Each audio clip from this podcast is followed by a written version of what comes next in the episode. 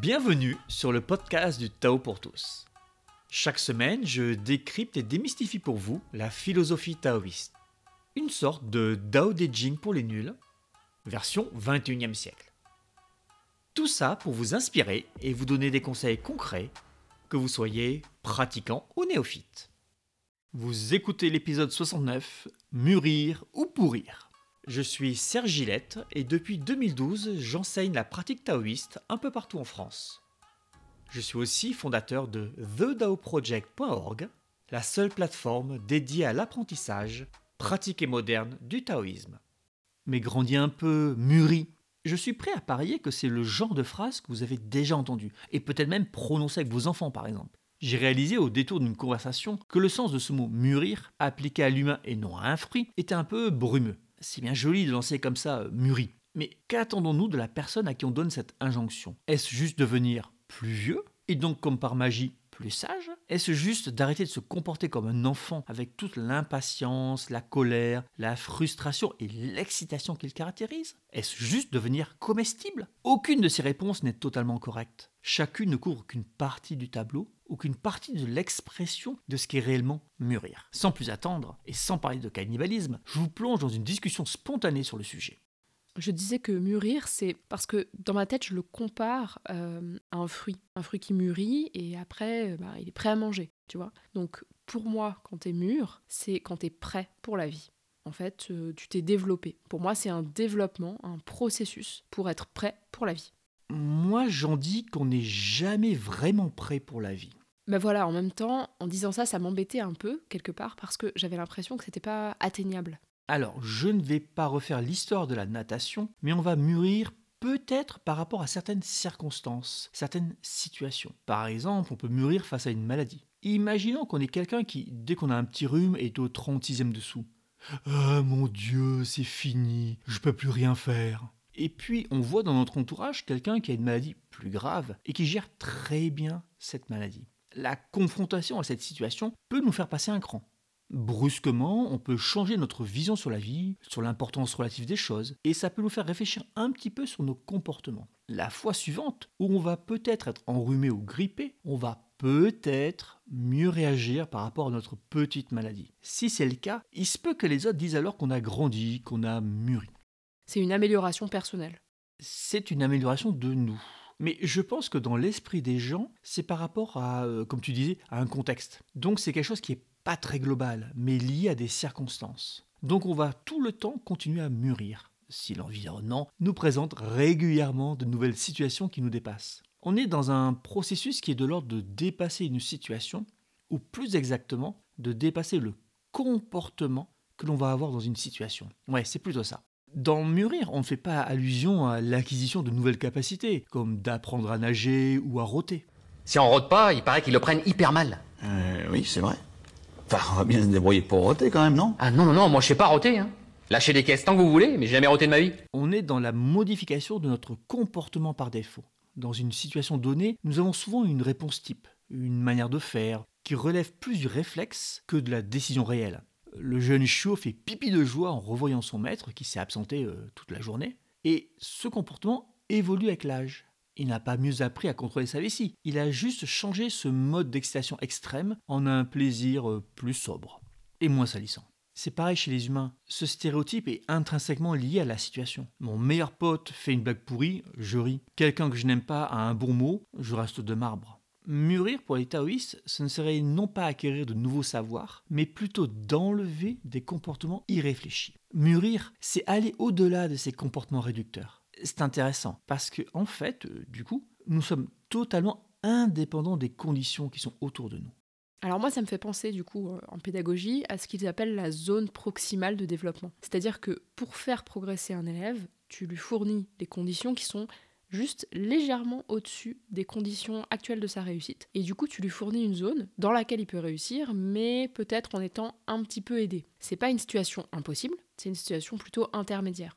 Oui, ça nous ramène à l'image de la bulle qu'on avait dans le dernier épisode. Cette bulle définissait une limite, euh, celle de notre ego, la limite de notre individualité, la limite de nos préjugés aussi, Enfin, tout ça c'est pareil. Et donc on a un ensemble de limites globales qui nous définissent. Sans limite, on ne peut pas être défini. Donc on a un ensemble de data sur ce qu'on sait faire ou pas. Ce qu'on sait faire, c'est casé à l'intérieur de notre bulle, et ce qu'on ne sait pas faire, bah, c'est à l'extérieur. Maintenant, effectivement, si on propose à quelqu'un quelque chose à l'extérieur de sa bulle, le premier réflexe de la plupart des gens, enfin ça dépend des caractères, mais la plupart des gens vont dire Ah, mais ça, je sais pas faire. Ils vont pas se poser la question, la réelle question, qui serait En suis-je capable? On est dans ce mode zombie où on réagit avec une réponse type. Plutôt que de s'interroger, la première étape va être en réalité une affirmation Je ne sais pas faire. Alors attention, hein, je jette pas la pierre. C'est parfaitement normal de préférer croire qu'on n'a pas certaines capacités, plutôt que de supposer qu'on les a. Non seulement c'est normal, mais c'est sain quand on y pense. C'est sain, parce que tenter une action en dehors de nos limites, c'est risqué, et c'est s'exposer à un danger. Si on se replace à l'échelle un peu plus large de l'existence des êtres humains, faire quelque chose de risqué quand il y a 100 000 ans tu cours tout nu dans la savane, c'est risqué, mais pas dans le sens où tu vas avoir des mauvais commentaires sur YouTube. C'est risqué dans le sens où tu vas crever, et que ta carcasse va être dépecée par les hyènes et les vautours. Tu vas pas avoir un pouce bleu vers le bas, tu sais que tu vas crever. Si je te demande de traverser la rivière à la nage et que tu n'y arrives pas, tu crèves quoi Noyé ou mangé par le crocodile J'en sais rien. Mais ce qui est sûr, c'est que ça va mal finir cette histoire.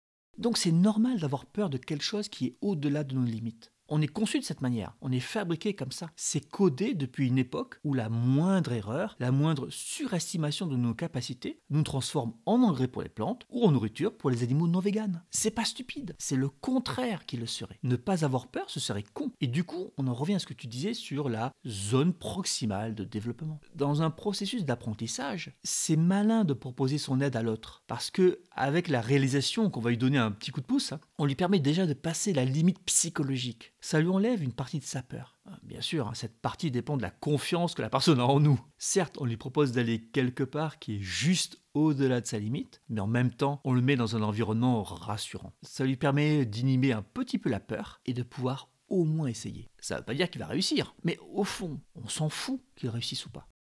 Après, le challenge, c'est que ça demande de très bien connaître les limites de la personne. C'est exactement un challenge. Et tu vois, lorsque moi je te fais faire un truc de maths, il y a des fois où je pense que ta limite est plus loin, que tu sais faire plus de choses. Et je me plante. Je vais trop loin et de suite ça crée la peur dans tes yeux, je la vois. En ne rendant pas compte de certaines notions qui te manquent, je dépasse tes limites et donc ensuite, bah, t'as vu ce que je fais? Je redescends en quelque sorte pour me rapprocher le plus possible de tes limites, de tes capacités, en essayant d'être rassurant en plus. Donc oui, il faut juste être à la limite, mais de l'autre côté de la limite. Pour en revenir à mûrir, je pense que mûrir, c'est globalement tout ce processus d'extension de notre être, de nos limites, pour comprendre vraiment ce qu'elles sont et comprendre vraiment quels sont les comportements qu'on devrait avoir dans le monde. En fait, c'est essentiellement pour moi une combinaison de l'ouverture d'esprit et de l'adaptation en termes de qualité taoïste. Et pour revenir sur cette histoire de contexte, tu peux avoir quelqu'un qui est citadin, un cadre supérieur, qui a très bien réussi, qui est très sérieux, qui sait faire de beaux PowerPoint, et tout le monde va dire que c'est un adulte. Il est mûr et compagnie.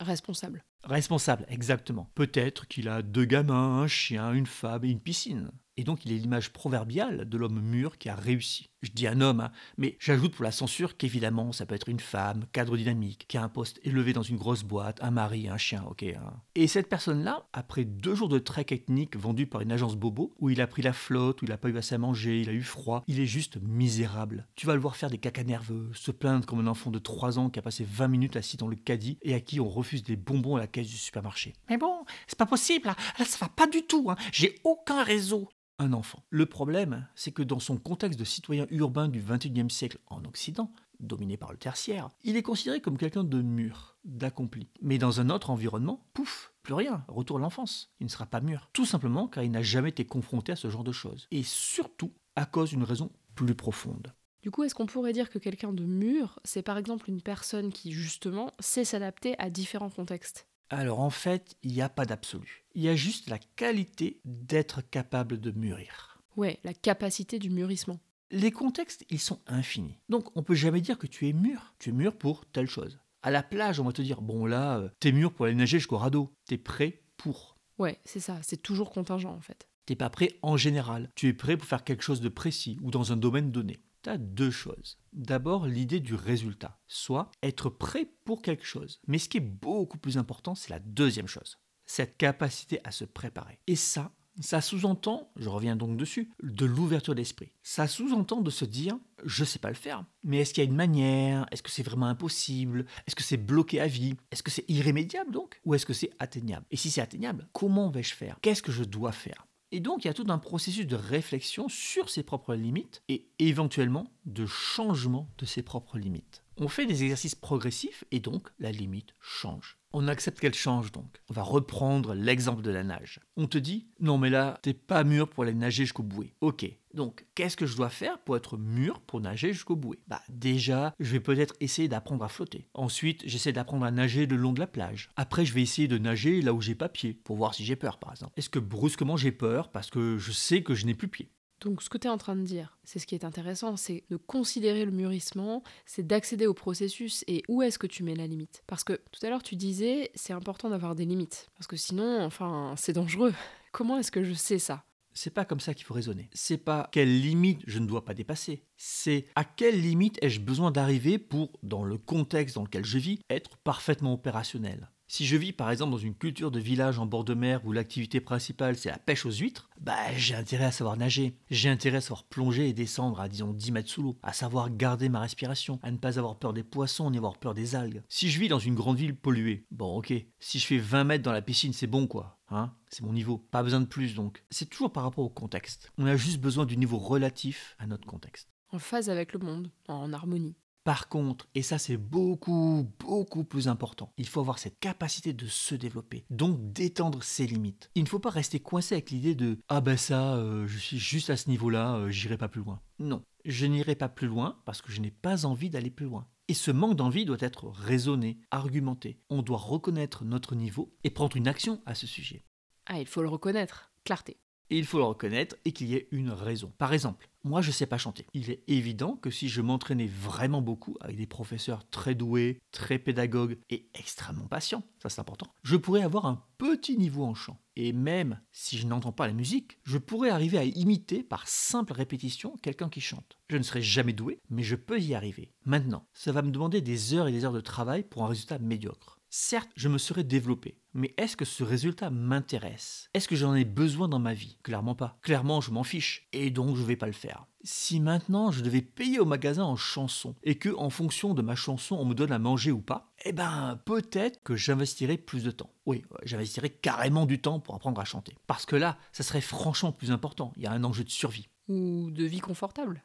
On a juste besoin d'avoir donc les deux choses. D'être au niveau de sa vie, enfin un peu au-dessus avec une marge de manœuvre. Et surtout, on a besoin d'avoir la capacité de changer nos limites. Or, dans la plupart des cas, les gens se cristallisent. C'est-à-dire qu'ils se figent dans un certain niveau et ils se disent bah là c'est bon, je suis confortable. Et dès qu'on change un tant soit peu les paramètres, bah ils sont paumés. C'est ce qui se passe quand les gens vont en vacances. Brusquement, on les sort de leur environnement, on les sort des paramètres auxquels ils sont habitués, et c'est le bazar. Ils commencent à paniquer, à se plaindre, mais ça va pas. Ils commencent à comparer avec leur pays d'origine. Ah, chez nous, c'est pas comme ça. Là où je veux en venir, c'est que par mûrir, on entend en réalité d'être prêt pour le monde. Comme il est impossible d'être prêt dans l'absolu pour le monde, il faut à minima être prêt à s'adapter au monde. Il y a un aspect méta alors. Que la plupart des gens ne voient pas. Ils se contentent d'obtenir des compétences spécifiques dans tel ou tel domaine. Ils se contentent d'apprendre puis d'appliquer les règles relatives à leur environnement, qu'il soit euh, social, familial ou professionnel. On apprend à ne pas faire de blagues et à utiliser les couleurs de la charte de l'entreprise dans ses PowerPoint. On est félicité pour ça et on nous encourage en nous expliquant qu'on s'est amélioré. Non, on s'est pas amélioré, on s'est juste adapté dans un contexte très précis. Ça, c'est pas méta. Et non, et c'est le souci. En faisant ça, on est tout le temps dans un mode de réaction, en mode de stress. Si je change d'entreprise demain, je devrais désapprendre certaines règles pour les remplacer par d'autres. Et ce travail sera par essence stressant. Ce qui est plus intéressant, c'est de développer la capacité à être en phase avec les attentes du monde. On est sur un combo entre plusieurs qualités taoïstes. Les plus évidentes sont l'adaptation et l'ouverture d'esprit. L'adaptation est par définition une capacité globale, générale, indépendante de l'environnement. C'est la capacité, à Rome, de faire comme les Romains, comme le veut le dicton, mais sans faire d'efforts, sans être stressé, sans être obligé de penser à la manière dont on doit se comporter, sans peur, et donc avec une véritable confiance en nous. Ah, c'est massif comme qualité. Alors oui, oui, c'est massif, oui. Et en général, je présente cette qualité comme la culminance de l'acquisition des autres qualités taoïstes. Dans la liste à la prévère que j'ai faite, on voit bien que cela sous-entend du lâcher-prise, de l'action sans peur, le fameux wu wei, et de l'ouverture d'esprit. Pourquoi de l'ouverture d'esprit? Pour, à Rome, faire comme les Romains, il faut passer outre ces préjugés du style Ah, mais on fait pas ça comme ça chez nous. Il faut cette capacité d'accepter de regarder une autre manière de faire, d'accepter que tout ce qui est étranger n'est pas nécessairement stupide ou dangereux. Ça, c'est l'ouverture d'esprit. Donc, si on veut que les gens nous considèrent comme mûrs, soit comme quelqu'un qui peut survivre dans leur environnement, il faut à minima 5 bah, qualités. Attends, si j'ai bien compté, euh, t'en as cité 4 jusqu'à maintenant. Adaptation, lâcher prise, le wu-wei et l'ouverture. La cinquième? La clarté, bien sûr. Si tu confonds ce que les autres pensent de toi avec qui tu crois être, si tu ne sais pas faire la distinction entre tes valeurs et celles qui ont été imposées à toi par ton histoire, tu seras toujours en décalage. Ce décalage vient du fait que tes actions, tes comportements, tes prises de position ne seront jamais vraies, au sens de vrai pour toi. Tu seras comme ces Américains qui pensent que le Dieu biblique est pro-life, parce qu'on leur a bassiné cette idée, et qui n'ont même pas pris le temps de réfléchir au génocide qu'a commis ce même Dieu en anéantissant la totalité de l'humanité, sauf deux êtres, Noé et sa meuf. Si on ne réfléchit pas à ces valeurs, on va nécessairement se retrouver dans des contradictions idéologiques terribles. La seule solution sera alors de faire l'autruche ou d'être violent. Donc la clarté, c'est une qualité indispensable. Plus que le silence mental? Non, pas plus. Le silence mental va nous aider à avoir une introspection aisée et efficace. Quand on s'entraîne seul, on ne dispose pas vraiment de garde-fous dans notre esprit. On peut donc facilement partir rêvasser dans sa tête, déformer les consignes des exercices, ou se leurrer en se fabriquant des fausses bonnes raisons. Quand on a travaillé le silence mental, on a une habitude des ruses du mental. On sait de quoi il est capable. On connaît ses coups favoris. On va donc de moins en moins se faire avoir. On aura ce garde-fou. Mais si t'appelles silence mental, t'es foutu. Non, n'exagérons rien. Ça va dépendre de l'état de ton mental. Tu as des personnes dont le mental est relativement calme, qui n'ont pas de pensée arborescente, qui ne sont pas en surstimulation. Il y en a. Et pour les autres? Pour les autres, il y a deux solutions. Soit ils s'attaquent à calmer leur mental avant de chercher la clarté, soit bah, ils viennent à un stage. Euh, c'est quoi le rapport? Dans le prochain stage avec Yvan, le but est, sur quelques jours, de cadrer le mental de la personne. On ne peut pas se substituer totalement au silence mental, mais on peut empêcher le mental d'aller dans des directions de fuite. On peut l'empêcher de prendre une stratégie d'évitement. On a ce regard extérieur, cumulé à notre connaissance des mécanismes de l'esprit, qui fait que pour nous, tout ce qui se passe dans l'esprit de la personne est évident. On voit quand elle se ment, on voit quand elle se cache, on voit quand elle fuit, on voit quand elle a peur, on voit quand elle confond fantasme et réalité. Hmm, un peu flippant dit comme ça c'est flippant si tu veux rester dans ton marécage, ou si le regard des autres compte plus que ta santé mentale, ou si tu préfères plutôt vivre dans un fantasme que dans la réalité. Euh, maintenant, si tu as envie de t'en sortir, je pense que c'est plutôt rassurant d'être accompagné par quelqu'un qui va te pousser sans pitié, mais avec une réelle bienveillance, et te guider en t'encourageant jusqu'à la terre ferme. Après, c'est toujours un choix personnel d'accepter de travailler sur soi ou pas. Alors, si je parle de stage sur la clarté, c'est en partie parce que le seul stage annuel sur le sujet va se faire le dernier week-end de mars près de Toulouse. C'est dans pas longtemps. C'est l'occasion et, comme le dit le Yi Jing, les incertains se rapprochent peu à peu. Qui vient trop tard trouve l'infortune. Hexagramme 8, jugement.